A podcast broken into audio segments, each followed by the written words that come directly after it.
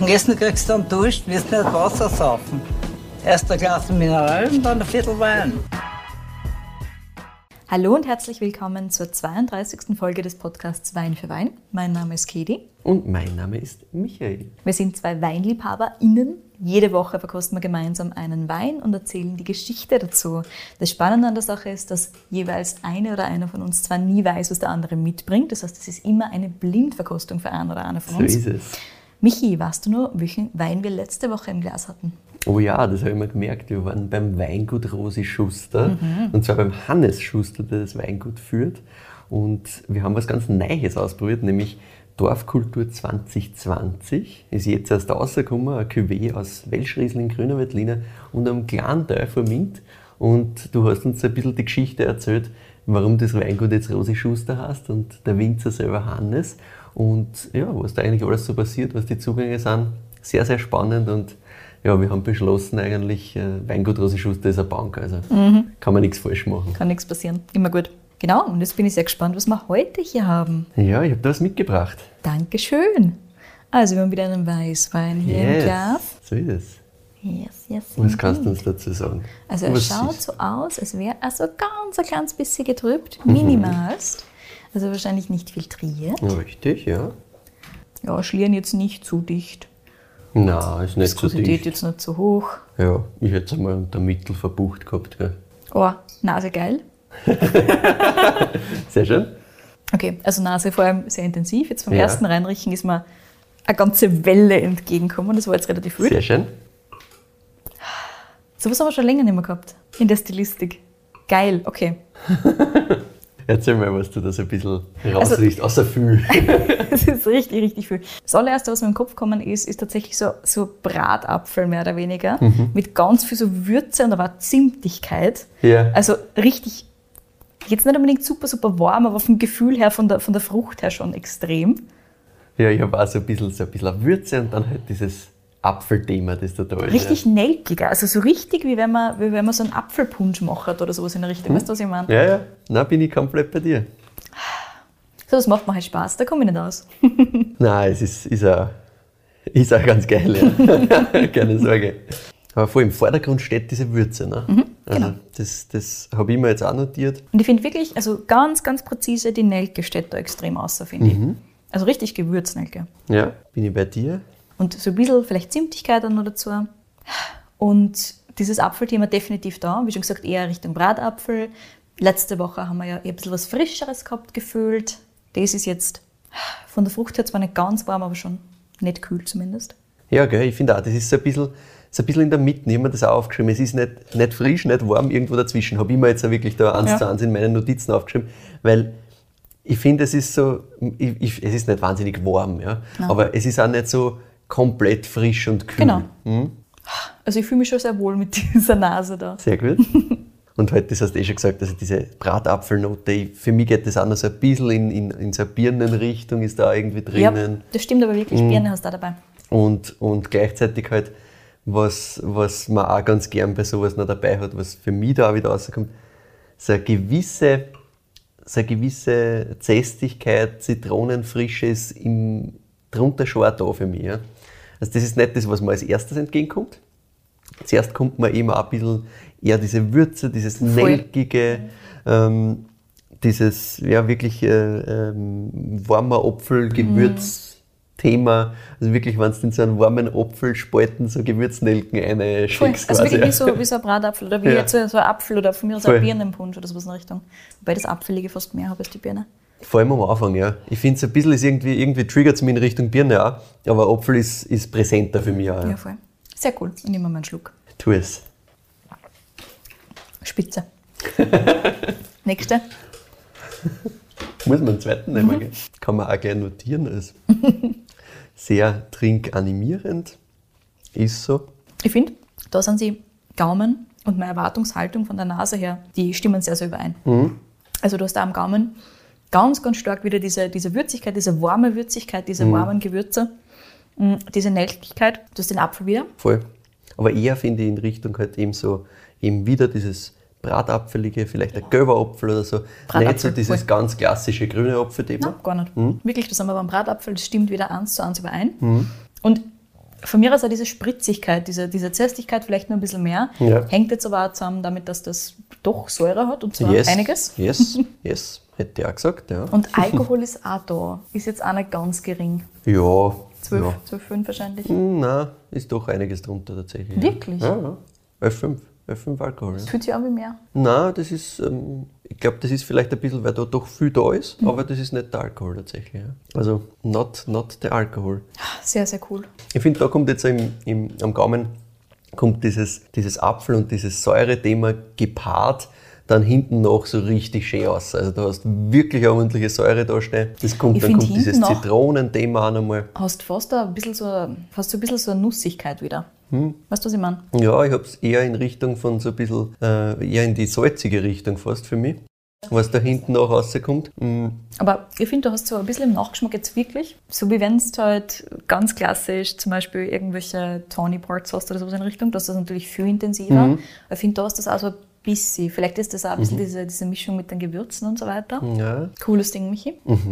Ich weiß, finde ich weiß, das ist ein sehr cooles Ding. Es ist sehr, Es sehr Spaß. spannendes Ding. Es macht wirklich Spaß. Es macht voll Spaß. Sehr präzise insgesamt da finde ich. Also das ist, driftet jetzt nicht in irgendeine Richtung ab, sondern das ist wirklich sehr klar. Das, was ich in der Nase habe, habe ich am Gaumen und das breitet sich schön seinen Weg und steht einfach wunderbar da. Mhm. Schön strukturiert am Gaumen. Yes. Mhm. Wieder so ein bisschen, wie wir es beim letzten Mal eben auch gehabt haben, ein bisschen mit, mit Gerbstoffen fast. So ganz, ganz fein, ganz leicht. Das heißt eben beim, beim Abgang danach ein bisschen am Gaumen. Spürst du es ein bisschen? Wieder nichts zu Intensives. Schön. Absolut schön. Ja, und das ist halt, also, ja, wie gesagt, diese Salzigkeit hinten auch so schon karg irgendwie, das ist schon irgendwie auch reduziert dann am Schluss nochmal. Also da, da bleiben nur einzelne Sachen stehen, hat eine klare Struktur, macht Spaß, super trinkig. Ja, was, was glaubst du, in welche Richtung wir da gehen könnten so insgesamt?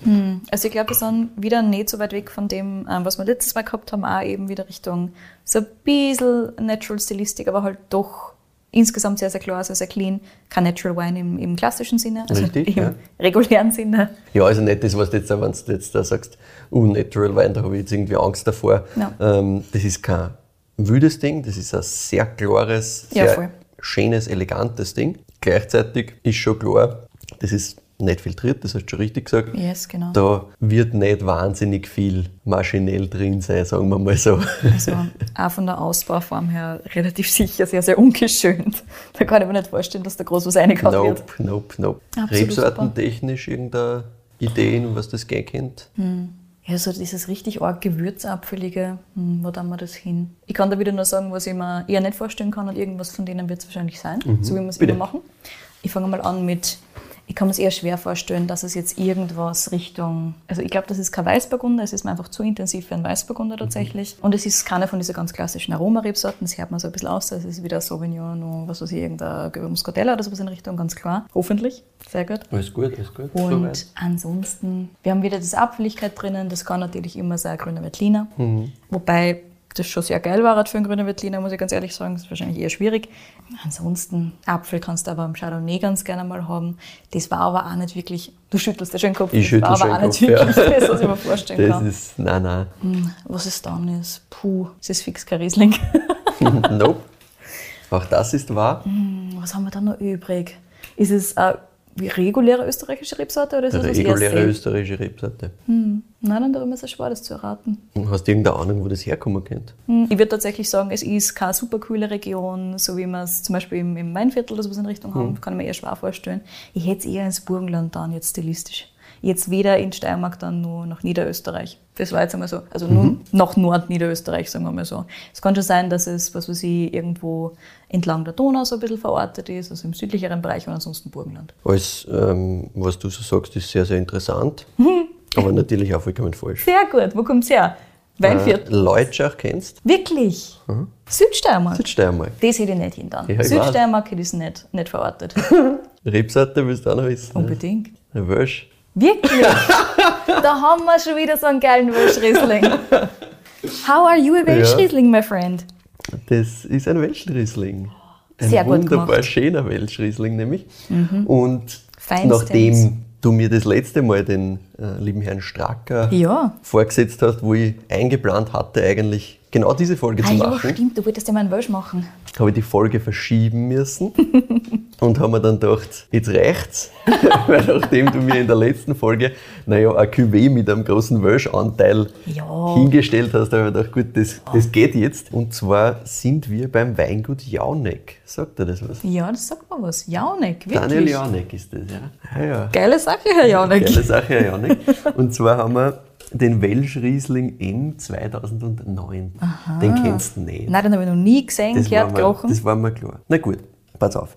Also, Südsteiermark, Leutschach äh, ist uns grundsätzlich ein Begriff. Na das klar. ist wirklich ganz klassisch Südsteiermark. Da sind Ja, genau. ist einiges äh, rund um und um, was man da kennt. Ich war jetzt gerade im Sommer erst wieder dort. Richtig, ja.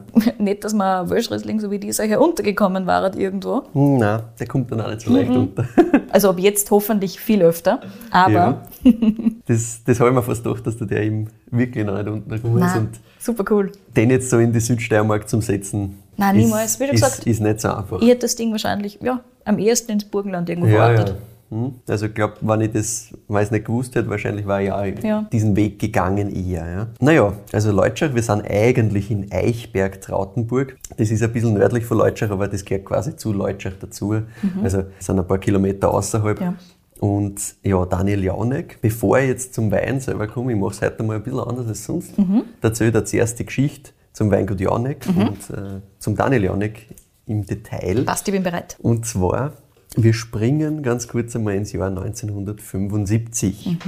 Und zwar ist da das Weingut äh, gegründet worden von den Eltern von Daniel. Also gar nicht so wahnsinnig alt, unter Anführungszeichen jetzt. Ganz typisch Steiermark, na, wir haben einen Buschenschank, ein kleines Weingut dazu, ein Gästezimmer. Die Buschenschank selber gibt es heute nicht mehr. Es ist aber immer noch ein Weingut und Gästezimmer haben sie auch noch. Und der Vater von Daniel hat das alles aufgebaut damals. Das waren ungefähr 5 Hektar, also nicht wahnsinnig groß. Auch wieder recht ähnlich zu der Folge, die wir letzte Woche gehabt haben. Ja, also wir starten wieder gar nicht so weit in der Vergangenheit. Ähm, und ja, relativ klar.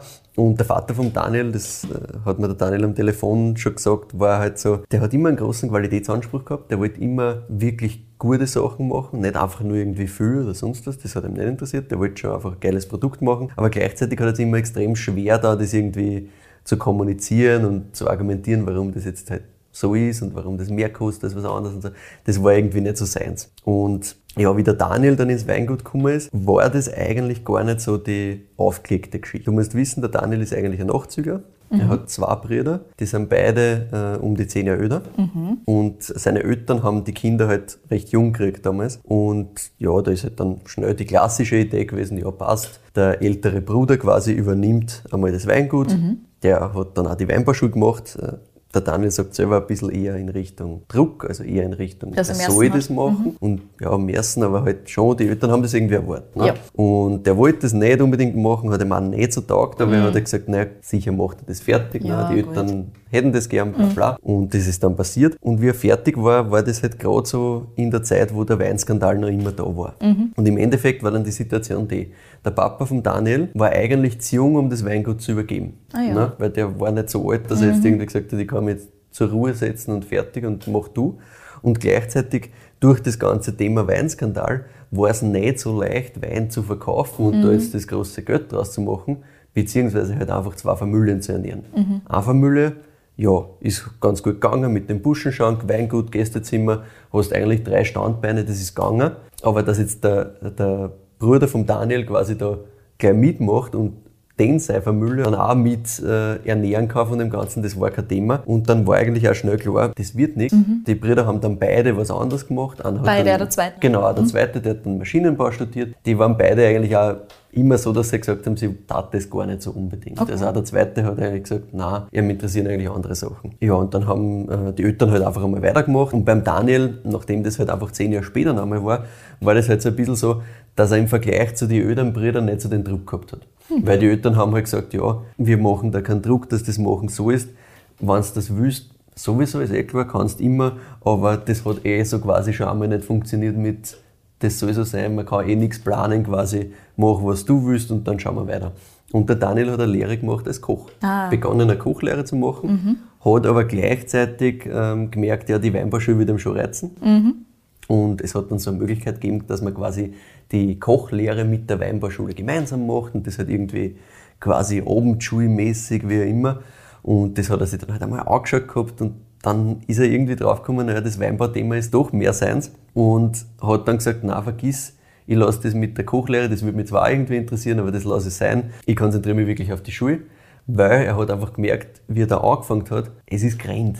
Er hat auf einmal gute Noten gehabt und er hat gesagt, vorher war er einfach in der Schule, er war nie gut. Mhm. Das ist alles halt so, ja, er hat sich schwer da bei vielen Sachen beim Lernen, weil er halt einfach kein Interesse an die Sachen gehabt hat. Da auf einmal war es ein Thema, das hat ihm interessiert und auf einmal hat er gemerkt, na ja, ich tue was, das wird sehr, sehr gut ähm, bewertet quasi. Also ich kriege auch das Feedback, dass das leibend ist, was ich mache. Und das habe ich irgendwie davor noch nie gehabt, das will ich machen. Mhm. Und hat sich halt mehr und mehr in das eingetigert. Und ja, und er sagt auch selbst heute noch, er ist, er ist der Handwerker. Er ist nicht der, der jetzt irgendwie äh, die Kommunikation macht. Da gibt es eine Lebensgefährtin, die Jasmin, auch eine ganz Liebe, äh, mit der wir auch öfters Kontakt gehabt in der Vorbereitung. und die macht eben die ganze Kommunikation und Marketing. Und er sagt ihm, ja, ich bin der Handwerker und die Jasmin, ist das Hirn. und so machen wir es. Sehr gut. Super sympathisch. Also du merkst schon, das ist, wird sehr klar groß, groß heraus erzählt, wie der Hase läuft mhm. quasi und da wird nicht groß um dumm geschissen. Ja, jetzt war er also in der Weinbauschule und dann gibt es da immer so Praxisjahr. Und da war er beim Erich und beim Walter Polz. Polz, ein Riesenbetrieb man, in der genau. Südsteiermark, kennt man. Die haben zeitweise, zeitweise, über 100 Hektar gehabt. Ja. Aktuell ist äh, das Weingut Polz ja auch ein bisschen in den Medien gewesen. Ich weiß nicht, ob du das mitgekriegt ja. hast. Mit der ganzen, dass ein Investor das alles gekauft hat. Dann hat es wieder doch der Erich Junior jetzt übernommen. Also die haben das irgendwie wieder zurückgekauft. Alles ganz kompliziert, riesiger Betrieb. Und wie der Daniel damals dort war, haben sie ihn einfach einmal zum ausführenden Kellermeister gemacht. Einfach so? In seinem Praxisjahr. Also schon geil. Also die haben ihn wirklich einmal ins kalte Wasser gestessen. Er sagt natürlich immer in der Hinterhand quasi hat er die zwei gehabt, also in, in Erich und in Walter, die ihn da unterstützt haben. Aber gleichzeitig haben sie eh schon gesagt, so, du machst jetzt, du bist der, der was da jetzt da zu einem gewissen Grad die Entscheidungen treffen muss. Für dieses Monster von einem Weingut. Für dieses Monster oh von einem Weingut. Gott. Also richtig, also er sagt richtig geil für das, was er gelernt hat. Was man auch dazu sagen muss, das Weingut Bolz damals, das Weingut Bolz dann jetzt in den letzten 10, 15 Jahren, zwei unterschiedliche Sachen. Das okay. war damals schon groß, mhm. aber es war noch ein bisschen ein anderer Zugang, sagen wir jetzt mal okay. so. Es war nicht so hart auf Menge, wie es dann eine Zeit lang in den letzten 10, 15, 20 Jahren ja, in die Richtung, wo es dann gegangen ist, mhm. was angeblich ja jetzt wieder anders werden soll. Na, jedenfalls war es so, volle Verantwortung für ihn. Er hat natürlich überhaupt keine Ahnung gehabt, was er da alles macht. Gleichzeitig hat er super viel gelernt. Er ist super wichtig gewesen in seiner, in seiner ganzen ähm, ja, Erfindung, wie er selber Sachen angehen will. Das ist mit Sicherheit prägend, ja. Extrem und gleichzeitig auch eine Parallele zu seinem Papa, weil der hat auch bei der Familie Bolz zu seiner Zeit damals gelernt. Ah ja. Auch ganz, ganz lieb. Ja, also wie gesagt, das habe ich eh jetzt gerade gesagt, das war anders als wie heute. Das war noch nicht so auf Massenproduktion. Es ist, war damals schon groß, aber es ist halt extrem sauber, extrem genau gearbeitet worden. Und das war was, wo er gesagt hat, okay, das, das hat ihm sehr, sehr viel gebraucht. Und was er auch mitgekriegt hat, war so ein bisschen das Thema Genuss und Qualität. Mhm. Wir haben ja schon gesagt, der Papa von Daniel war auch schon so ein Typ, der extrem auf Qualität fokussiert war, aber wenn er es nicht so umbringen hat können mit dem, wie er seine Weine dann verkaufen hätte können. Also, aber das war einfach irgendwie schon da. Also der Daniel sagt, das Thema, ich will nicht viel machen, sondern ich will lieber eins machen, das gescheit ist so quasi, das war immer da. Und beim Weingut Bolz, also er war bei einem Familienweingut, die haben einen Buschenschank gehabt, das war nicht so, dass die die wahnsinnig große Kohle gehabt haben daheim. Also die waren nicht die super Wohlhabenden. Beim Bolz ist damals schon sehr, sehr gut gerannt und die haben halt mit Kunden Verkostungen gemacht, haben ihn mitgenommen und haben ihn auch zum Essen mitgenommen und er hat gesagt, er hat damals halt das erste Mal so ein richtiges Gängemenü quasi vorgesetzt ja. gekriegt. Das hat er überhaupt noch nicht kennt, weil klar, das kriegst du halt sonst nicht. Das, das machst du ja nur, wenn du mal was gönnst oder so. Und wenn du in der Weinbauschule bist und daheim sind nicht deine Eltern, die super rich sind, naja, wie kommst du mit sowas in Berührung? Ne? Und er hat gesagt, das war halt damals so äh, sehr prägender Moment da, das erste fancy Gängemenü quasi. Nie gesehen gehabt und er hat sich gedacht, boah, sowas geht auch saugeil. Ne? Das hat ihm natürlich taugt. Und gemeinsam mit dem, mit dem Qualitätsdenken vom Papa im Hintergrund war, okay, mir geht's nie, das war von da an schon klar, mir geht es nie darum, dass ich viel verkaufen will. Wie auch immer ich das dann weitermache, oder so, aber ich will nie viel von was verkaufen, sondern ich will einfach geilen Stoff machen. Punkt. Das ist ein Originalzitat. Sehr gut. Ja, habe ich auch gesagt. So, so, so soll es auch sein. Ne? Und Im Jahr 2000 ist er dann ins Weingut von den Eltern eingestiegen, hat es dann auch langsam übernommen. Und ja, zu Beginn hat er halt gesagt, ja, er hat einfach einmal alles ganz klassisch, traditionell nach Lehrbuch gemacht. Die Fläche von den 5 Hektar, die sein Papa zu Beginn gehabt hat, sind dann mittlerweile auf 9 Hektar angewachsen, die es auch heute noch sind, also immer noch sehr, sehr klein und mhm. fein. Und ja, was der Anfang 2000 in der Südsteiermark ganz viel neu ausgesetzt, ähm, das ist natürlich da auch passiert. Und gleichzeitig war es bei einer so, das ist immer heute noch so, 60 Prozent von der Rebfläche sind direkt vor einem Weingut. Also das ist so ein Kessel nach Süden gerichtet, mhm. richtig geil. Der Daniel hat mir auch Fotos geschickt, weil wie wir ah, damals telefoniert haben, mhm. hat es gerade geschneit, so geil. Oh. richtig geil. Und das ist die Ried Muri, mhm. das ist eben diese Kessellage. Und dann gibt es eigentlich noch eine zweite relevante Lage, die Ried Knili. Ist auch noch mal eine zweite größere Lage, nicht weit entfernt. Wie lieb sind die Namen? Muri Knili, ja, ja, voll, voll süß. ich habe wie ich das erste Mal ähm, gehört und gesehen habe, also vom, vom Weingut Janek und mir so eine ganz, ganz kurze Geschichte erzählen lassen, nämlich vor, ich glaube, zwei Jahren war das in der Weinbank in ah, in der Weinbank hast du die kennengelernt. Ja, genau, mhm. der Sommelier dort, der Gerhard Zach, mhm. ist auch ein ganz, ganz großer Fan von, vom Weingut Janek und von dem, was da jetzt in, in den letzten Jahren so passiert. Mhm. Da auch übrigens noch gleich hervorzuheben, ein sehr, sehr schöner Petnat, den der Daniela macht. Super, super elegant. Oh, Petnat. Ja, also wenn du den einmal wo siehst, weil der, den findet man am meisten fast, finde ich. Also der ist recht gut verbreitet. Auch die Sauvignons immer wieder mal wo zu sehen quasi. Den Petnat siehst du auch immer wieder mal, weil es echt für Petnat einer der elegantesten ist, die ich getrunken habe. So, ja. Also sehr, sehr schönes Ding. Naja, zurück zum Thema. Ried Muri, Ried Knili, genau. Er hat einmal gesagt, ja passt, jetzt mache ich alles nach Lehrbuch und irgendwann ist er halt drauf gekommen, naja, da stehst du irgendwann auch qualitativ. Eh klar, ne? also kennen wir eh, das ist halt so das Thema, wenn ich alles so mache, wie es im Lehrbuch steht, dann kommt halt schon was raus. Nur, wenn ich selber halt ein Qualitätsfanatiker bin, so wie der Daniel, dann hinterfrage ich das natürlich immer. Dann hinterfrage ich, wenn ich wo was anderes trinke, wie machen die das? Mhm. Und genauso ist es auch da passiert. Und er hat sich halt dann immer mehr mit dem Thema irgendwie beschäftigt, was kann ich anders machen, auch mit dem Thema biologische Bewirtschaftung. Und zwar ist das passiert ab dem Jahr 2016. Und jetzt sagst du natürlich, naja, okay, aber das ist ein relativ langer Zeitraum. So, Jetzt müssen wir sich den Daniel als Mensch ganz kurz vorstellen. Das ist einfach ein Typ, der sagt nicht, ah, da kommt der Trend daher, das übernehmen wir, das machen wir jetzt auch, mhm. sondern der sagt, aha, was bist du? Das schaue ich mir jetzt einmal an mhm. und jetzt probiere ich mal einzelne Sachen irgendwie zu übernehmen und schaue, ob das funktioniert oder nicht. Und bevor das nicht für mich so funktioniert, wie ich das gern hätte, mache ich mal genau nichts. Mhm. Also da wird nicht irgendwie mal äh, ein Teil von dort reinpfuscht und da reinpfuscht, sondern er probiert Sachen aus. Er ist allem offen gegenüber, aber gleichzeitig halt auch mit einer gewissen Grundskepsis. Ja. Deswegen hat es Weile gedauert, bis das alles dann wirklich richtig in, in, ins Tragen gekommen ist. Mhm. Aber 16 haben sie dann umgestellt. Mhm, genau, ich komme gleich dazu. Mhm. Eben dieses Thema, ja, er stellt einmal Sachen auf die Probe, schaut, wie es geht, aber nichts überstürzen. Und es hat dann einen anderen Auslöser gegeben, wie sich das noch ein bisschen stärker draht hat. Mhm. Nämlich um diese Zeit, 2016, war ein Weinhändler aus Graz bei ihm verkosten. Und da hat er eben gerade angefangen, dass er halt so ein bisschen umstellt. Da hat er gerade so, so Themen angerissen wie, ja, Reinzuchthefe ist eigentlich ein Schaß, das macht er nicht mehr.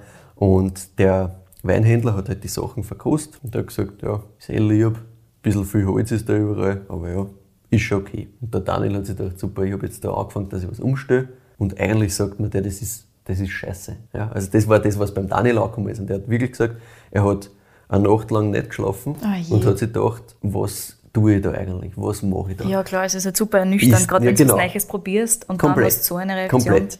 Dann kriegst du so eine Reaktion und gleichzeitig hat er halt aber auch zugeben müssen, ja, die Reaktion war irgendwie richtig, weil er ist selber genauso gegangen. Okay. Er hat selber auch irgendwie das Gefühl gehabt, ich würde irgendwie gerne, aber irgendwie, das ist nicht. Mhm. Und nachdem der Daniel eben genau der Mensch ist, wie ich vorher beschrieben habe, nämlich grundskeptisch, einmal ausprobieren, aber wenn er merkt, das ist, dann dann mal, hat er gesagt, okay, ich merk's, das geht nicht anders, ich muss das ändern, ich gehe jetzt all in, fertig. Und er hat einfach gesagt, na gut, Schwefel, nein. Filtrieren, mache ich nicht mehr. Störfbiom, geht schon. Und jetzt ziehen wir das komplett durch. Und das hat er mit 2016 einfach einmal gemacht quasi. Ja. Also er hat wirklich einmal gesagt, so, alles. Und da kommen wir auf das, was wir in der letzten Folge schon mal ganz kurz diskutiert haben mit, äh, mit Hannes Schuster. Nämlich das Thema, wie oft kann ich als Winzer wirklich eingreifen. Ja, genau. Und du hast ja gesagt, ja, der Hannes Schuster sagt, ja, du hast so 30, 40 Mal, habe ich eigentlich nur Zeit, weil ich habe Genau. nur diese Jahresspanne quasi, wo ich im Weingut die Entscheidungen treffen kann. Und der Daniel schlägt in eine ähnliche Kerbe, weil der sagt auch, naja, ich habe einmal im Jahr Zeit, dass ich was umstellen kann. Die Zeit ist jetzt da, Genau. deswegen mache ich jetzt. Das Ergebnis braucht immer ein Jahr, zwei Jahre, drei Jahre, um da zu sein. Genau.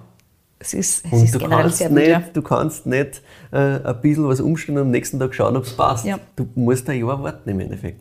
Und er hat gesagt, okay, passt, jetzt machen wir das. Hat umgestellt und im nächsten Jahr ist der Weinhändler gekommen und schon im nächsten Jahr hat das Ganze sehr viel Wirkung gezeigt, weil der Weinhändler hat im nächsten Jahr gesagt, was zur Hölle hast du gemacht? das ist jetzt geil und das wird noch richtig geil. Super. Recht hat er gehabt. Recht Yes. hat er gehabt. So, seit 2019 ähm, sind wir jetzt äh, in der Biozertifizierung wirklich drin. Das heißt, umstellen, alles machen, dann die Entscheidung, so jetzt machen wir die Zertifizierung, weil das ist auch wieder immer so ein Thema. Es kostet eine Kohle, Mhm. Klar. Mhm. ist das wichtig, ist nicht wichtig, muss ich entscheiden. 2019 haben wir das gemacht, 2022 ist dann Der erste fertig Jahrgang. Mhm. quasi, das ist der erste Jahrgang, der zertifiziert ist. Und das wird dann auf die Flaschen nochmal aktiver kommuniziert werden und alles. Und ja, der nächste Schritt bei Leuten, die sich mit dem Thema Bio beschäftigen, haben wir eher schon oft in unserem Podcast gehört, ist dann immer das Thema Biodynamik. Ne? Biodynamische Bewirtschaftung. Ja, da habe ich den Daniel natürlich gefragt, ja, wie, wie, wie ist das bei dir? Magst du das jetzt da oder was ist denn dein Zugang da dazu? Ne? Und er hat halt gesagt, naja, also dieses Wording, so Naturwein und gerade lebendiger Wein, das ist bei einer in der Gegend schon immer wieder bei Einzelnen da. Ne? Also wenn wir sich jetzt überlegen, ja, du hast da unten ja in der Gegend eben Taus zum Beispiel, das ganze Thema Schmecke das Leben ne? mit, mit Muster, Maria und Sepp und so. Also du hast schon ein paar so Naturwein-Player da, die eben dieses Thema ja, lebendiger Wein und Co. sehr pushen. Du hast jetzt auch Themen, die umstellen auf Biodynamisch. Klar, du hast Themen, aber von diese, ich, ich gehe einmal von dieser kleinen Die ganz kleinen, ganz in die wilden. Mhm. ganz wilden aus, genau. Weil er hat gesagt, ja, in Wirklichkeit, dieses ganze Konzept war für ihn eben genau diese ganz kleinen und ganz wilden. Und er hat gesagt, ja, da hat er sich schwer da mit dem Ganzen. Ja, das hat er nicht viel anfangen können Mhm. mit lebendiger Wein. Und dann hörst du dann noch, dass die irgendwie äh, Kuhmist und Herndeln vergraben so. Und er hat gedacht, ja, okay, passt. Das sind alles ein bisschen Zauberer. Äh, die machen da irgendwas und dann flößen sie da irgendeinen Zaubertrank ein. Okay, vergiss das. Gleichzeitig hat er halt dann aber so Weine verkostet in diese Richtung immer wieder. Und hat gemerkt, naja, geil ist das schon. und hat dann auch gesagt, naja, heute, er hätte wahrscheinlich vor zwei Jahren zu mir gesagt, Fuller Blödsinn macht er sicher nie. Heute sagt er, naja, er muss zugeben, die eine oder andere Aktion in Richtung Biodynamik hat er schon gemacht, Aha. hat er schon ausprobiert. Das heißt, wir haben wieder genau den Fall. Er schaut sich an, ob das für sie passt. Ob das in den nächsten Jahren irgendwie ein Thema wird oder ob er wieder sagt, das ist ein kompletter Blödsinn für mich nix, who knows.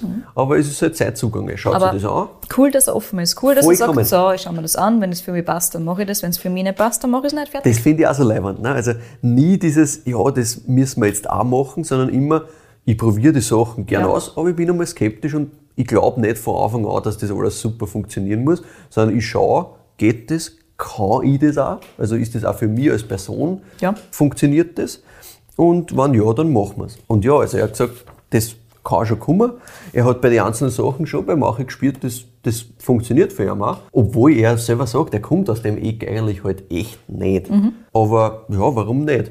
Und auch das ganze Thema äh, Demeter zertifizieren und so, hat er gesagt, ja, sie haben sich das angeschaut, es ist, es ist interessant. Er findet zum Beispiel auch diese ganzen Vereinsstrukturen, was es da immer wieder gibt, ganz spannend. Sowas vielleicht zu machen, das ganz Richtige, wo er sagt, das ist für ihn so das Greifbare, was für ihn perfekt passt, war jetzt noch nicht da. Also er hat jetzt nicht so das Ziel quasi, ja, und in drei Jahren möchte ich dort beitreten oder sonst was, sondern er sagt, ja, interessant ist, kostet einen Haufen Geld, aber ist auf jeden Fall bei einer irgendwie so in der Zukunft am Schirm. Das schaut sich jetzt alles einmal an. Ja, was auch spannend ist, weil wir haben halt diese ganze Umstellungsphase im Endeffekt mitten in einer Pandemie. Das Ja, muss stimmt. man auch noch dazu sagen. Das habe ich auch sehr, sehr interessant gefunden. Und noch interessanter habe ich gefunden, dass er sagt, bei einer ist so, drei Viertel vom Wein gingen in die Gastro und ein Viertel ab Hof. Boah, Drei Viertel das Gastro. ist ja Und ganz andere Struktur als das, was wir normalerweise bitter. haben im Podcast. Das ist richtig bitter in einer Pandemie. Ne? Ja, natürlich. Also er hat gesagt, das ist echt Sache. Und dann, jetzt muss ich noch mal kurz einen Exkurs machen, Mhm. weil ich das einfach so interessant gefunden habe.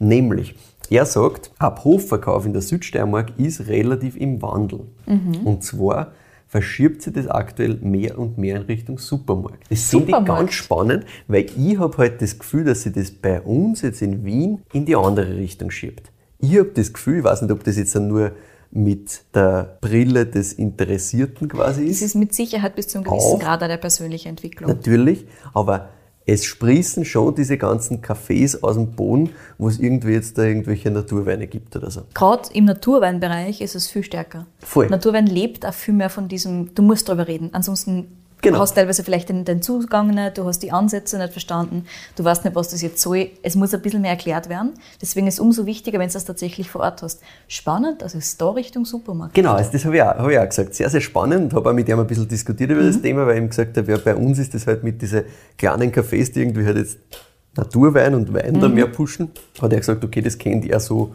gar nicht jetzt aus der Steiermark. Ja. Gut, ist auch ein anderer Zugang, Ja. klar, eine andere Struktur auch jetzt, wie das alles aufgebaut ist. Aber er hat gesagt, es hat einen großen Fehler quasi in der Kommunikations Kommunikation gegeben. Weiß nicht, vielleicht hast du das eh gehört. Ich habe das tatsächlich nicht gehört, weil zu dem Zeitpunkt habe ich mich einfach noch nicht so viel damit beschäftigt. Und zwar 2016, 17. Wir haben 2016, das war's sicher, eine extrem schlechte Ernte in der Südsteiermark. Ja, genau. Da haben wir ungefähr 30 Prozent überhaupt nur ernten können, Ja. weil alles andere mit dem Spätfrost und so, alles andere hin gewesen. Und das Spannende ist, man hat dann 2017 kommuniziert, es gibt keinen Wein in der Südsteiermark. Genau. Und die Idee war halt so quasi, ja, kauft das, was da ist, weil Mhm, künstliche es gibt nur Mhm. wenig und bla bla. Was passiert ist, sagt der Daniel, es war einfach 2017 niemand da. Ja, sehr klar, weil sie glauben, es ist ein Scheißwein. Genau. Alles, was da ist, kannst du Richtig. sowieso und vergessen. Kaufst und er sagt, sie haben jetzt so viele Leute, die quasi ab Hof bei einer kaufen, weil es aus Wien, Niederösterreich, sonst wo ein paar Tage Südsteiermark machen. Ja, genau. Das ist 2017 zumindest insofern weggefallen, dass die Weine einkauft hätten. Ja. So. Und jetzt sagt er, ja passt, die haben das abtrat, das hat sich alles in Richtung Supermarkt geschoben. Sprich, die Leute, die kommen, weg. Sprich, auch die Leute, die da sind, natürlich in Richtung Supermarkt, weil die haben auch, die sich nicht so viel damit beschäftigt haben, natürlich das Feedback gekriegt aus den Medien, es gibt keinen Wein. Ja. Heuer, heuer ist nichts so quasi. Und er hat gesagt, das war eigentlich ein Riesenthema. Das hat einer, ist einer komplett eingefahren, hat die Leute in Richtung ähm, Supermarkt getrieben und seitdem gingen einfach die Zahlen bei alle, mit denen er so in Kontakt ist, ab Hof einfach zurück. Noch immer, kontinuierlich. ich meine weiß nicht, ob es kontinuierlich von dem Stand ähm, von 2017, also ob es von dem ganz niedrigen Stand 2017 noch weiter zurückgeht. Ich glaube eher ähm, von dem Stand davor ist es einfach rückläufig. Also einen fetten Bums Mhm. hat es gegeben, dann ist sicher wieder in Höhe gegangen, weil im nächsten Jahr hat es wieder was gegeben. Aber er sagt einfach, sie haben kontinuierlich an Leid verloren mit diesem einen großen Ding, Mhm. weil die haben gemerkt, naja, im Supermarkt kriege ich ja eh auch was. Ja. passt. generell während der Pandemie ähm, ist es natürlich ganz, ganz stark verlagert worden. Also Weinkonsum und Weineinkaufen Mhm. Kommt und so weiter dazu, ja. Richtung Lebensmittelhandel. Und auch die kleinen Weinhändler haben, also generell alles, was nicht Lebensmitteleinzelhandel ist, hat gelitten. Und bis zu einem gewissen Grad natürlich auch ähm, die Abhofverkäufe. Ja, sicher. Du hast einen anderen Preispunkt, muss man dazu sagen. Ne? Supermarktweine versus Abhofverkauf versus tatsächlich Weinhandel, Weinhandel. Ja, das sind komplett andere Sachen und auch wenn es vielleicht für den Konsumenten jetzt, der, der eigentlich immer seine zwölf Flaschen in der Südsteiermark mitgenommen hat, preislich wahrscheinlich wurscht ist, weil er kann sich beides leisten. Ja. Aber wenn er es um die Ecken kriegt, dann nimmt er es halt da mit, Mhm. weil jetzt der einmal quasi ganz klar schon 2017 gesehen hat, es geht eh so einfach. Und das sagt der Daniel, ist bei einer halt ganz hart hängen geblieben. Und ja, mit der Gastro finde ich auch hart, dass du halt drei Viertel wirklich Gastro hast und das in der Pandemie ist halt Das haben wir aber Mühsam. bis zu einem gewissen Grad auch bei Ebner Ebenauer gehört. Mhm. Da war es auch relativ ähnlich. Die haben auch sehr, sehr viel Gastro Ja, und relativ wenig tatsächlich direkten Verkauf. Also Wein und Co. ist, glaube ich, ein einziger richtiger Weinhändler und dann vielleicht so ein bisschen verteilt halt noch. Bei denen war es auch ganz, ganz hart. Also ja, wütend. Mhm. Das nur als kleinen Exkurs. Jetzt kommen wir schon langsam einmal zum Wein. Nachdem der Glas eh bald leer ist, weil Ja. sehr trinkiger Stoff. Wenn man du nichts ja. erzählst, dann muss ich den bringen. Na gut. Ich will noch mal ganz kurz auf die Zahlen, damit wir es einordnen können. 9 Hektar haben wir eh schon gesagt. Mhm. Dabei bleibt es auch. Also Vergrößerung keine Relevanz, Mhm. sondern eher das Thema ja, Qualität weiter steigern.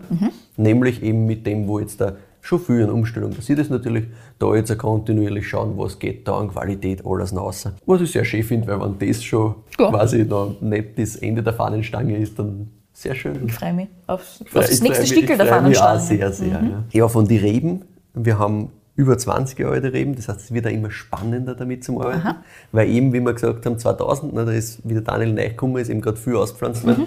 Das sind im Endeffekt großteils diese Reben. Und er sagt halt, das taugt ihm halt gerade, weil es wird für ihn jetzt immer jedes Jahr eigentlich interessanter. Weil jedes mhm. Jahr werden die Reben noch ein Jahr älter ne? und das bleibt. Also wir können auch damit rechnen, da wird nichts neu ausgesetzt werden, sondern das ist genau das, wo er hin will. Und da kommen außer so 20.000 bis 25.000 Flaschen mhm. pro Jahr. Also ungefähr 2.500, 3.000 Flaschen pro Hektar kannst du ja. rechnen. Also nicht viel. Und das ist auch noch der Grund, auch wieder ganz spannend, warum er 2020 einer gesagt hat, er tritt bei DRC aus. Weil die haben eine Obergrenze von 10.000 Flaschen in der Südsteiermark pro Hektar. Eine Obergrenze, 10.000 okay. Flaschen pro Hektar. Und Daniel, seine Antwort dazu ist, ist das eine Grenze oder ist das eigentlich nur ein Spaß? Weil er sagt halt, ja, okay, passt, 10.000 Flaschen pro Hektar, das, das kann keine Grenze sein, das ist eigentlich nur genau für die gemacht, die komplett auf Masse gängen und für sonst niemand. Und das interessiert ihn nicht. Deswegen hat er gesagt, danke, nein, brauche ich nicht mehr. Mhm. Und jetzt zum Wein. Welsch Riesling M. Warum heißt er M? Mhm. Er heißt M, weil die Lage die Ried Muri ist. Und weil auf dem Sauvignon Blanc Muri und auch auf dem Chardonnay von der Ried Muri schon Muri umsteht. Und sie gesagt haben, okay, jetzt steht überall Muri um, irgendwas müssen wir da anders machen. Jetzt haben sie den einfach einmal nur äh, ganz elegant M genannt. Ist halt einfach einmal, damit es ein bisschen eine Abgrenzung gibt. Und ab dem Jahr 2020 wird der Wein dann übrigens, also im nächsten Jahr dann, den es ab 2022 jetzt irgendwann das Jahr geben wird, wird der Wein dann Sand und Schotter hassen. Fancy. Ja, weil wir haben das Thema eben Boden, ja. Muri, du hast eben teils sandig, teils schottrig, mhm. gleichzeitig auch viel Kalk im Boden, obwohl es kein Kalk starr ist. Mhm. Und ja, das soll ja auch noch ein bisschen mehr rauskommen. Also das ist so ein bisschen das, an dem sie jetzt gerade ein bisschen feintunen, nämlich das Thema, wie kann ich das noch mehr kommunizieren, dieses Herkunftsthema und so, weil es ihnen halt einfach ein wichtiges Anliegen ist und bis jetzt nur mit den Riedenbezeichnungen quasi gespielt worden ist und das war's. Und 2019 erster Jahrgang davon. Mhm. Also das ist ein, ein Erstlingswerk quasi, was das angeht. Beautiful. Die Wölschriesling-Reben stehen auf der besten Lage eigentlich von der Ried Muri. Mhm. Und bis dato war das halt so ja ganz klassischer Wölschriesling, was sie daraus gemacht haben. Also relativ langweilig und nicht auf die Qualität angelegt, sondern halt einfach nur ja, klassischer Südsteiermark Wölsch, nächstes Jahr rausbringen, fertig. Und der Daniel hat gesagt, ja, das war eh schon schwierig, weil da wird so viel auf billig und auf Menge gemacht, du kannst eh nicht mit, dann musst du schauen, dass du quasi mit dem Preis, den du irgendwie noch machen kannst, mhm. konkurrierst mit Sachen, die in so einer Masse produziert werden, die noch 3 Euro weniger oder 5 Euro weniger kosten. Das heißt, Macht du hast Sinn. keine Chance. Mhm. Und eigentlich macht es keinen Sinn und deswegen hat er gesagt, so, er würde jetzt einmal ausprobieren, er möchte Welsh Riesling in höchster Qualität machen. Cool. Man sieht es eh, es gibt immer wieder jetzt Initiativen. Mhm. Man sieht es auch bei uns jetzt ein bisschen äh, kumuliert im Podcast ja, quasi, dass wir mal ein paar, ein paar geile Special halt. Welsh Rieslinge mhm. haben, aber eh schön. Und ja, er hat immer auch genau in diese Kerbe geschlagen und gesagt, so, ich möchte einen geilen Welsh Riesling. Problem beim Welsh ist halt immer, du hast einfach hohen Ertrag egal wie du das machst, mhm. äh, auch biologisch bewirtschaftet, da kommt einfach extrem viel raus. Deswegen haben wir da im August eine sogenannte grüne Ernte. Also die Beitrauben werden weggeschnitten, damit wir den Ertragnahme reduzieren können. Mhm. Und ja, dann sagt er, ist es einfach darum gegangen, einen perfekten Tag zu finden für die Ernte. Und dann muss es halt schnell gehen. Also dann, sobald er sagt, passt jetzt oder Kost, weil er kostet jeden Tag mhm. eigentlich im Weingarten. Er hat auch den Vorteil, dass er eigentlich vor der Tür... geht, ja. Genau. Und sobald das passt, muss sofort alles einer Ganztraubenpressung dann. Wir sind im kleinen 300 Liter Holzfass, aber im ältesten, was wir so irgendwie haben im Weingut Janek. Mhm, das heißt, ja. er hat gesagt, passt so gebraucht wie irgendwie möglich, mhm. weil das Thema Holz soll nicht im Vordergrund stehen, es soll nur die Struktur geben für das Ding. Funktioniert wunderbar, wenn du mich fragst. Und dann liegt er zwei auf der Vollhefe. Ah, Hefe. Mhm. Richtig. Dann kommt er auf die Flaschen unfiltriert, ohne Einsatz von Pumpen. Und dann wird er minimal geschwefelt. Mhm. Und zwar mit 10 Milligramm, also wirklich ganz, ganz wenig. So, jetzt fragst du dich sicher, warum wird da geschwefelt? Wir haben vorher gesagt, der Daniel schwefelt nichts mehr. Und zwar, das ist wieder mal sein pragmatischer Zugang, wunderschön erklärt. Er hat bei der ersten Charge, wo es komplett um, um Schwefel verzicht haben, gemerkt, das ist nicht bei jeder Flasche 100% perfekt. Mhm. Jetzt hat er gesagt, passt, dann probiert er, dass er bei der zweiten Charge ganz minimal schwefelt und jetzt passt's. Und damit wird halt genau das Mindeste hinzugefügt, Super. was es braucht.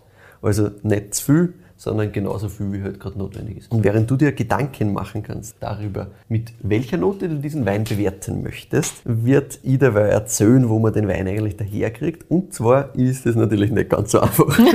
weil eigentlich haben wir da wieder mit der Vinothek zu tun, von der der Händler bei ihm war und dem gesagt hat, das ist alles eine Chance und dann gesagt hat, das ist geil. Ah, ja. Nämlich die Winothek Schäfer in Graz. Ich noch nie gehört. Mit der arbeiten sie ganz eng zusammen, ich auch nicht. Ist aber in Graz äh, eine recht große Nummer, was eben äh, qualitativ hochwertigen Wein betrifft. Und er hat auch gesagt, das sind einfach super, super gute Händler, die, mit denen arbeiten sie gern, das taugt ihnen. Und den Welschriesling M gibt es quasi nur bei denen. So, jetzt habe ich damals, wie ich von dem Wein gehört habe, Weingut Janek habe ich ihn vorher schon kennt gehabt, den Wein habe ich auch noch nie gekostet gehabt, aber ich habe das gehört bei Kalk und Kegel. Kalk und die haben immer Kegel. diese Verkostungsvideos und das Ja, ja, habe ich genau. spannend gefunden und gedacht, ui, spannender Welsch, den möchte ich mir anschauen. Der ist mir aber bei Kalk und Kegel auch noch nie untergekommen. Maßen gehabt. Siehst du das? habe ich Maßen gehabt, ja. Jedenfalls ist er mir dort untergekommen und dann habe ich gedacht, okay, ist wurscht, ich frage einmal bei einer direkt an, ob das auch geht. Es geht, also wenn ihr den haben wollt und ihr bestellt euch einfach ein paar Weine direkt beim Onlineshop, beim, beim Daniel Janek und bei der Jasmin, dann funktioniert das auch. Einfach dazu sagen, also steht mittlerweile jetzt auch schon auf der Homepage auf Anfrage, dass man ihn kriegen kann, direkt gut. bei einer. Und da könnt ihr euch auch gleich eindecken mit den Sauvignon Blancs. Äh, Muri und Knili, eben von den beiden Rieden. Der Knili kostet, glaube ich, 20 Euro, der Muri 30 Euro. Und Mhm. dieses Ding hier kostet wunderschöne 16 Euro. Ach komm. Also ist wieder ein sehr, sehr angenehmes Preis-Leistungs-Thema. Ah, Wahnsinn, ja. Ja, die Sauvignons, beide äh, Empfehlung. Mir taugt der Muri fast noch ein Stückel mehr, der ist ein bisschen mehr in die mineralische Richtung nochmal. Sehr, Mhm. Klar. sehr feines Ding. Kann man auch ein paar Jahre noch liegen lassen, glaube ich. Das wird auch noch mal leibender. Am besten, das habe ich übrigens auch gemacht, das war auch leibend, den Muri und den Knili nebeneinander verkosten. Auch Yes. sehr, sehr interessant. Super. Ja, einfach bestellen, schreibt es einer, dann könnt ihr euch den Welschriesling eben auch dazu bestellen. Und ist auf jeden Fall ein, Welsch, den man gekostet haben muss, finde ich. Fix. Was hättest du denn gern bewertet da? Sag auch. Ich finde den super, super, super cool und preis-leistungstechnisch sowieso auch optimal. Also kann man durchaus nur aufgehen und ich darf es gern zahlen.